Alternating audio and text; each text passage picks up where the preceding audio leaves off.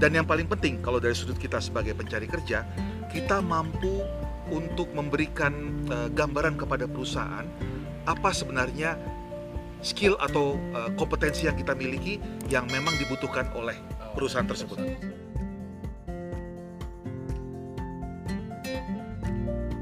Hai guys, jumpa lagi dengan saya Rudi Caniago dan saat ini saya ingin informasikan saya lagi di tempat yang sejuk banget. Ini tempatnya ada di Gunung Gelis di campsite di daerah puncak dekat Bogor situ. Kalian pasti tahu tempat ini. Nyaman banget tempatnya, lagi di gini Di dalam itu ada cafe, ada restoran. Dan kita akan temui Ronald Tuhatu sebagai narasumber kita pada. Let's ikutin saya.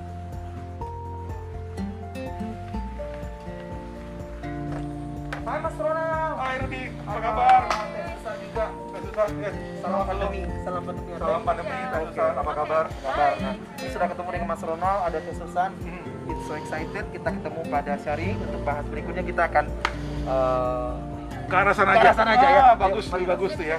Ini salah satu tempat yang bagus, spot bagus di RT.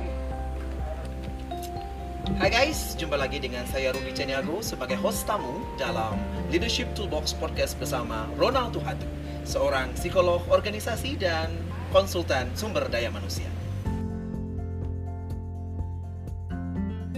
Nah, saat ini saya sudah bersama dengan Mas Ronald. Hai Mas Ronald, apa kabar? Baik, Mas Rudi, apa kabar? Baik-baik dan juga ada satu tamu khusus pada hari ini yaitu dengan eh, seorang profesional pustakawan atau librarian dengan saya sebutnya Teteh Susan Chandra Dewi. Apa kabar Teh? Baik.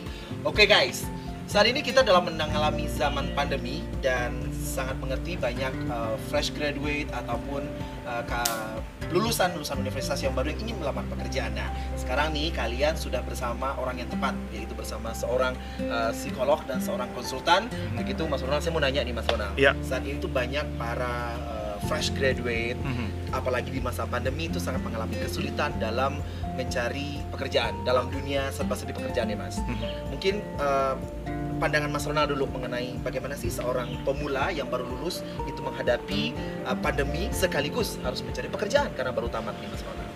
Iya, memang kalau dalam masa pandemi ini situasinya agak spesial ya. Dalam arti harus kita akui bahwa eh, demand akan pekerjaan itu agak tidak sebanyak pada waktu keadaan normal ya. Tetapi saya tetap optimis ada pekerjaan. Nah, ada kesempatan untuk bekerja. Tinggal bagaimana kita mampu untuk mencari eh, peluang tersebut dan yang paling penting kalau dari sudut kita sebagai pencari kerja, kita mampu untuk memberikan eh, gambaran kepada perusahaan apa sebenarnya skill atau eh, kompetensi yang kita miliki yang memang dibutuhkan oleh Oh, perusahaan tersebut. Perusahaan tersebut. Oke. Nah, sekarang lebih spesifik nih Mas. Eh, saya tuh punya keponakan lah ya, Mhm. fresh graduate dan mencoba untuk melamar pekerjaan. Beberapa kali dia udah coba. Iya. Tapi kalau dari eh, kacamata saya sih, Mhm. proses mereka dalam melamar itu yang tidak proporsional gitu. Contoh dalam surat lamaran atau bahasa yang dipakai. Nah, sekarang sebenarnya sih apa sih tips utama yang harus dipunyai oleh seorang fresh graduate untuk melamar pekerjaan?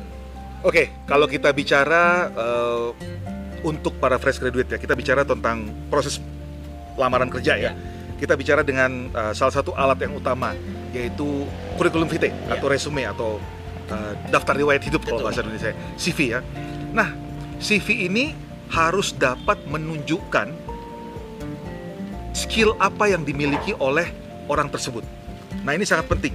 Bagaimana dalam waktu singkat yang membaca baik user maupun HR di organisasi mendapat gambaran. Jadi ketika saya melihat CV Mas Rudi, Ah. saya tahu bahwa Mas Rudi memiliki keterampilan atau yang biasa disebut dengan transferable skill atau kompetensi A, B, C, dan D yang sesuai dengan bidang pekerjaan yang dilamar dan juga sesuai dengan apa eh, job description yang kita perlukan. Jadi dalam waktu singkat CV tersebut harus dapat mengkomunikasikan keterampilan kompetensi apa yang dimiliki oleh sang pelamar Sang pekerjaan. pelamar tersebut. Iya. Berarti kalau dalam uh, basicnya sebagai seorang fresh graduate pasti ada konsiderasi tertentu dari seorang HR untuk memperkerjakan mereka terutama ya Mas ya. Iya, betul. Oke. Nah, uh, pertanyaan kedua sih yang lebih simpelnya lagi tuh, apakah uh, seorang pelamar ini baru nih anak Hmm, baru Mas hmm. Ronald, apakah mereka itu sudah pu- harus punya kemampuan nggak sih untuk bertanya sesuatu sewaktu mereka dilamar. Nah, kadang-kadang ini yang mereka bingung nih.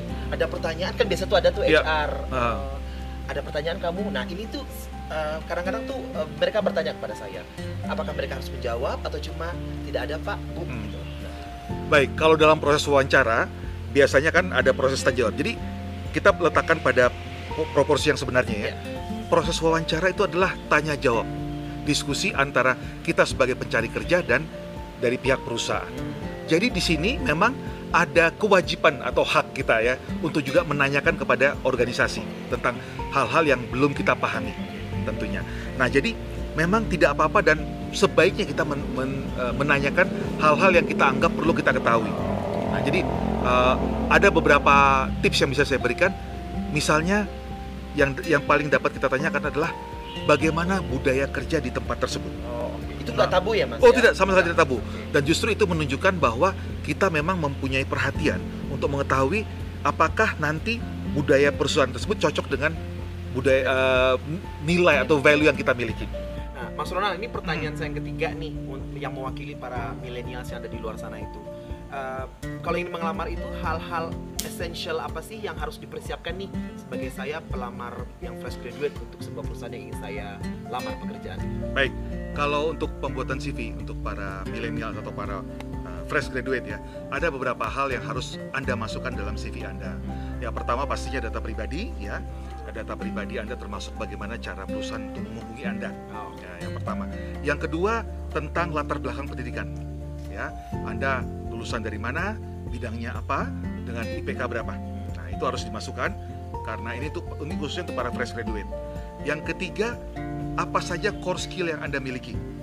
Ya, misalnya kemampuan eh, spesifik tertentu yang Anda dapat dari selama perguruan tinggi dan juga dari eh, lembaga pendidikan yang lainnya. kalau Kalau mungkin ada aktivitas di luar kampus ya Mas ya? ah, belum, kita belum Oh, masuk situ, oke. belum. Jadi bisa ini masih pendidikan. Iya kan? misalnya sertifikasi Anda untuk program tertentu, sertifikasi apa pun yang Anda peroleh dari lembaga pendidikan. Nah, yang itu yang ketiga. Yang keempat, Anda masukkan pengalaman-pengalaman ekstrakurikuler yang Anda lakukan yang mendukung uh, kompetensi ter- tertentu. Misalnya Anda aktif sebagai ketua panitia uh, dalam organisasi, itu kan bisa menunjukkan kepemimpinan Anda. Nah, itu juga dimasukkan prestasi-prestasi apa? Misalnya Anda juara lomba karya ilmiah, anda ikut konferensi di mana ya. Nah, itu semua Anda masukkan ya. Anda ikut uh, lomba robot, pembuatan robot gitu misalnya ya. Nah, itu semua Anda masukkan, Anda informasikan. Nah, sekarang yang paling penting adalah Anda dapat menuliskan itu dengan jelas uh, sehingga memudahkan. Nah, ingat, semua CV dibuat harus untuk memudahkan orang yang menseleksi Anda, menseleksi CV, membaca dan mendapatkan informasi. Nah, di situ kelemahan yang sering terjadi adalah kita tidak mampu menuliskan, menuangkan apa yang Anda telah miliki dengan jelas.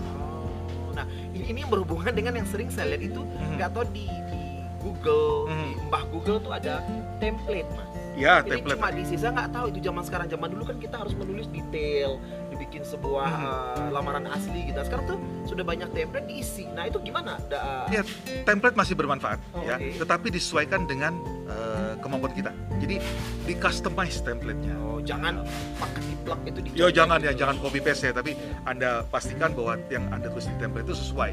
Nah, kalau masalah layout itu kan masalah keindahan ya, masalah artistik. Nah, itu bisa bisa kita lihat ke ini. Tapi intinya eh, buat informasi. Jadi kalau bisa pada halaman pertama ketika sang eh, orang di perusahaan melihat CV itu, lima menit saya baca, saya tahu Anda ini siapa, Mas Rudi ini siapa. Nah, saya dapat gambaran. Oh, lulusan ini kemampuannya eh, ada beberapa hal, prestasinya apa. Nah, itu semua bisa saya baca di halaman pertama.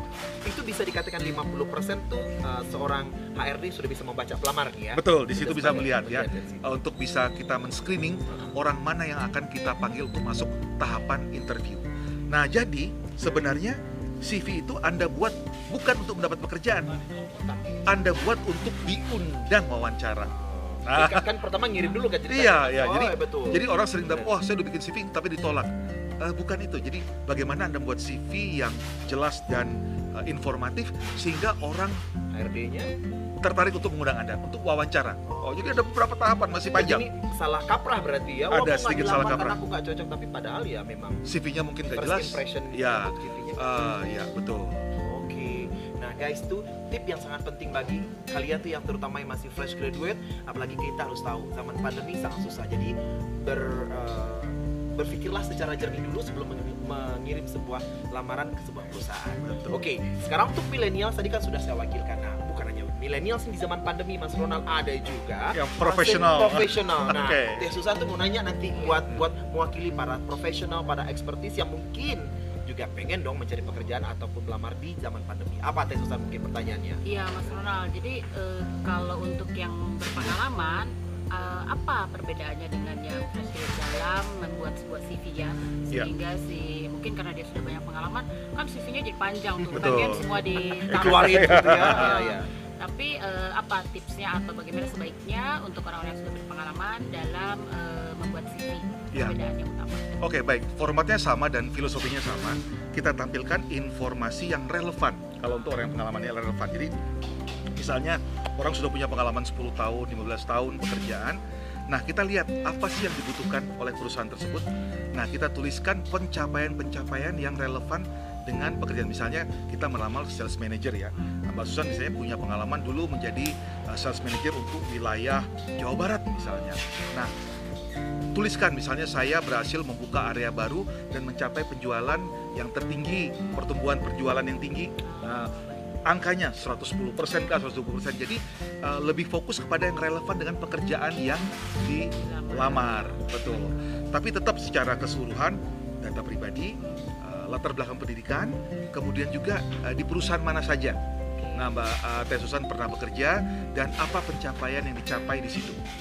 Eh, kalau katakanlah mungkin yang tiga terbaru, tiga terbaru yang terbelakang, yang yang terbaru ya. Ya, yang Eh, terakhir ya. Ya, yang terakhir kalau orang yang sudah 20 tahun mungkin kita nggak perlu sampai terus sampai dia pertama mulai di mana, tetapi singkat saja. Nah, jadi tapi fokuskan kepada tiga terakhir. Nah, sekarang kan sudah cukup banyak orang-orang yang berpindah sampai 4 5 kali Iya. itu udah hal yang Iya, iya. normal ya. Jadi nah fokuskan pada yang terakhir yang apa pencapaian Anda. Jadi misalnya ada satu, dua atau tiga pencapaian yang Anda capai di situ. Kemudian juga sebutkan juga misalnya katakanlah kalau Anda sebagai pimpinan berapa jumlah orang yang Anda manage. Nah, itu juga bisa menunjukkan ya seberapa besar uh, kapasitas Anda. Kemudian berapa lama di organisasi tersebut tentunya pasti Anda tuliskan. Oh, iya, kadang suka lupa tuh ya karena Ya. merasa udah biasa aja di situ terus lupa dicantumkan juga. Betul ya. Nah, eh, selain itu saya juga ingin bertanya, kan kalau rata-rata saya lihat tuh di lowongan, apalagi musim pandemi ini, kadang-kadang ada yang dibatasi tuh maksimal usia 40 Ya. atau mungkin apa ya, lah kita kita yang mungkin Masih di produktif ya, Teh? 40 dan Ya. merasa produktif itu apakah masih ada kesempatan? Kalau saya percaya dan optimis masih ada kesempatan karena gini, sebenarnya organisasi mereka mencari orang yang qualified.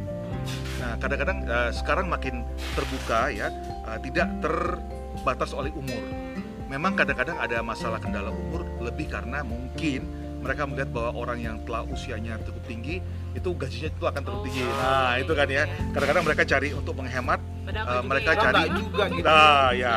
Jadi tapi sekarang sudah mulai berubah orang juga uh, dan sekarang kan batas usia produktif kan makin bertambah ya. Iya. Orang su- masih 60 pun masih Masih. nah. Dan juga kalau kita lihat di perusahaan itu kan ada berbagai macam model. Hmm. Tidak hanya sebagai karyawan tetap, bisa mungkin sebagai konsultan. Ya, betul. Nah, part timer ya itu itu juga sekarang masih uh, berubah ya. Nah, jadi kita juga uh, jangan terlalu pesimis ya. Orang perusahaan juga sekarang lebih realistis. Mereka melihat saya memerlukan orang dengan skill tertentu, mungkin hanya untuk enam bulan, satu tahun, berapa tahun. Nah, jadi saya kok optimis ada kesempatan, tetap ada kesempatan. Keren banget. Ya. Saya mau Mungkin-. Tapi itu sudah ini mengalir saat ini di Sudah cukup banyak kok, ya cukup cukup banyak orang yang uh, sistem kontrak Ya. ya, sistem uh, outsourcing segala macam ya. Kecuali mungkin kalau di pemerintahan Ya. ya, yang uh, struktural di ini ya itu mungkin agak sulit ya. Uh, tapi kalau memang yang profesional ya misalnya seorang psikolog, seorang ahli komputer, programmer segala macam Iya, iya. itu nggak terbatas umur. Lebih perusahaan atau organisasi atau pen- eh, orang yang memerlukan melihat skillnya, jam terbangnya. Kalau pilot tuh jam terbangnya. Ya, itu sebenarnya. Mungkin juga ada sedikit kendala eh, kalau masalah pensiun nanti atau kesehatan, tapi itu sebenarnya minor ya. Orang lebih melihat Teh Susan nih punya nggak kualifikasi. Nah, nanti masalah apakah pekerja tetap atau apa itu biasanya bisa dinegosiasikan. Tapi Ya. koneksi koneksi kayaknya juga perlu ya. koneksi itu ya eh, koneksi begini ya tapi ini koneksi jangan disalahartikan misalnya saya dulu sama Mbak Susan, Teh Susan pernah kerja bersama di katakanlah Jap- Japan Foundation selama 10 tahun. Terus saya pindah ke universitas tertentu. Uh, ketika universitas itu mencari seseorang pustakawan atau librarian, oh saya inget tuh Teh Susan tuh dulu. Nah itu uh, itu pembuka pintu. Nah, bisa. Jadi Iya, iya, iya. uh, itu networking dalam artian positif. Nah, tetapi nanti apakah diterima apa enggak itu tergantung ya. Kadang-kadang kita buka pintu, oh kenapa? Oh karena saya tahu cara kerjanya. Biasanya kita punya referensi. Rekomendasi kan ini? Rekomendasi Jadi tuh semangat ya. Ya, rekomendasi yang positif. Oh, uh, saya sudah tahu gaya kerjanya. Oh, uh, Teh Susan tuh orangnya memang uh, uh, result oriented, Ah. uh, kerjanya cepat. Nah, gitu ya. seperti itu. Jadi ada bagus juga ya kita mempunyai teman atau rekomendasi karena uh, orang tersebut tahu cara kerja kita. Ah, betul juga ya. Hmm. Jadi kadang-kadang dicantumkan nggak tuh di dalam surat ini bahwa Boleh kalau memang diminta referensi, uh, tu- tu- tu- tuliskan saja referensi pernah kerja di mana. Tapi kan nanti biasanya uh, HR atau penca- perusahaan akan ngecek di media sosial Ya. atau mana LinkedIn Nah, ya itu salah satu melihat. juga saat ini ya Mas Ronald ya. Ya. Makin se- sebuah perusahaan mengecek sosial media, Betul. Facebook dan lain-lainnya untuk melihat background dan latar belakang. Makanya saya bilang ya, uh, kalau dulu kan ada pepatah mulutmu adalah harimaumu. Sekarang saya bilang sosial mediamu adalah harimaumu. Oh iya betul. Artinya apa? Kalau kita tweet atau Ya. Facebook, jangan menuliskan sesuatu yang bisa membahayakan. Jadi maksudnya dalam arti kita ketika kata kita Ya. marah, Iya. entah yang kasus politik atau apa, wah kita langsung menumpahkan, Spontan, nah, ya, spontan. seolah-olah kayak kita memuntahkan, ah, wah itu perusahaan akan lihat, wah ini orang ini nggak cocok nih dengan gaya kita. Nah, jadi kendalikan semua sosial media. Jadi menurut saya tuh sosial media kita adalah ruang tamu, ya, ruang tamu bukan Eh, toilet. toilet. Iya. Iya, iya, Nah, betul. artinya apa? benar. Ditata dengan baik, ya. Ruang tamu Anda dibuat dengan baik, tampilkan eh, kinerja Anda, peristiwa Anda dengan keluarga, Anda reuni keluarga itu kan tentu lebih Sehingga melihat nyaman dan daripada mengkritik nggak jelas tuh loh. iya. Nah, Iya, itu iya, iya. Twitter ya. Ya. Jadi eh, sosial media kita juga diatur ya. Baik. Kalau ada satu lagi yang kadang-kadang mengganjal nih. Kita Iya. kan di, di perusahaan itu ada berbagai angkatan kerja. Betul. Nah, saya kadang-kadang melihat antara generasi mungkin anggaplah baby boomers Mhm. dengan generasi milenial sekarang Mhm. suka ada gap ya. Betul. Mungkin harusnya berkomunikasi seperti apa gitu supaya meminimalisir gapnya itu demi melancarkan pekerjaan. pekerjaan Oh, ya. Oke. Jadi sebenarnya ya kesenjangan komunikasi ataupun gaya manajerial, gaya kepemimpinan itu sudah terjadi sejak dulu, bukan baru tiba-tiba ada zaman ini, Iya, betul gitu ya. Waktu saya zaman baru masuk juga eh, mereka yang lebih ini mengeluhkan generasi saya, gitu ya. Jadi itu akan terjadi setiap 5 atau Iya, 10 betul tahun. juga sih. Nah, karena nah ketika menghadapi milenial kan milenial dibesarkan oleh uh, sosial media dengan teknologi yang Gadget, lebih ya ya. gadget. Nah, jadi yang paling penting adalah pertama self awareness. Kalau kita pakai kerangka berpikir emotional intelligence, kita tahu diri kita siapa dan bagaimana kita dapat membina hubungan uh, dengan orang yang berbeda karakteristik kita, saling paham, gaya berbeda. Hmm. Pasti gaya berbeda. Uh, ini pernah kita bahas waktu dengan MBTI ya, Mas Rudi ya. Jadi gaya uh, sebenarnya yang perlu kita ketahui apakah orang itu kalau kita pakai uh, framework MBTI, tipe introvert atau extrovert, sensing atau thinking, feeling atau intuition, ya. Nah itu semua akan sangat berpengaruh pada saat kita berkomunikasi dengan orang. Pasti ada beda gaya. Iya. Nah, jadi kejelasan komunikasi kalau kita bicarakan uh, sender receiver ada noise. Ya. Nah, ini ini kan harus diperhatikan juga. Tetapi langkah awal adalah kita sadar bahwa pasti akan berbeda gaya komunikasi. Nah, kalau kita sudah sadar akan berbeda gaya komunikasi, kita akan masing-masing tidak bermaksud untuk mengubah orang lain. Nah, kadang-kadang ini kita maunya mengubah orang lain, nah, tentunya tidak masuk akal ya. Iya, iya, iya. Nah, jadi kita ya ketemu di tengah. Nah, bagaimana cara untuk berkomunikasi dengan baik? Uh, itu melalui intensitas bertemu yang tidak hanya pada saat-saat formal, saat-saat informal, misalnya makan, Makan siang bersama, ya. Nah, itu kadang-kadang. uh, tetapi juga kita harus ingat hubungan kita di kantor juga tuh. Kalau memang tidak perlu sampai kita menjadi sahabat akrab ya nggak perlu. Iya. Kalau kita hanya cukup untuk di kantor ya di kantor saja. Kadang-kadang kita mau oh, Lanjut keluar oh, lanjut keluar. Iya, ya mungkin ya. Oke. ya Harus mungkin nggak iya. perlu ya kan saya juga Mas eh, kan juga punya komunitas lain Iya, ya ya udah ya tepatkan pada kotaknya masing-masing nah jadi itu dan tapi yang paling penting kalau saya boleh ulang lagi dua hal pertama satu self awareness ya di semua pihak dan yang kedua kita jangan punya ambisi mau mengubah orang lain. Nah itu, itu kalau kalau dari saya itu itu saran saya bagaimana kita berkomunikasi lintas generasi. menarik. Menarik.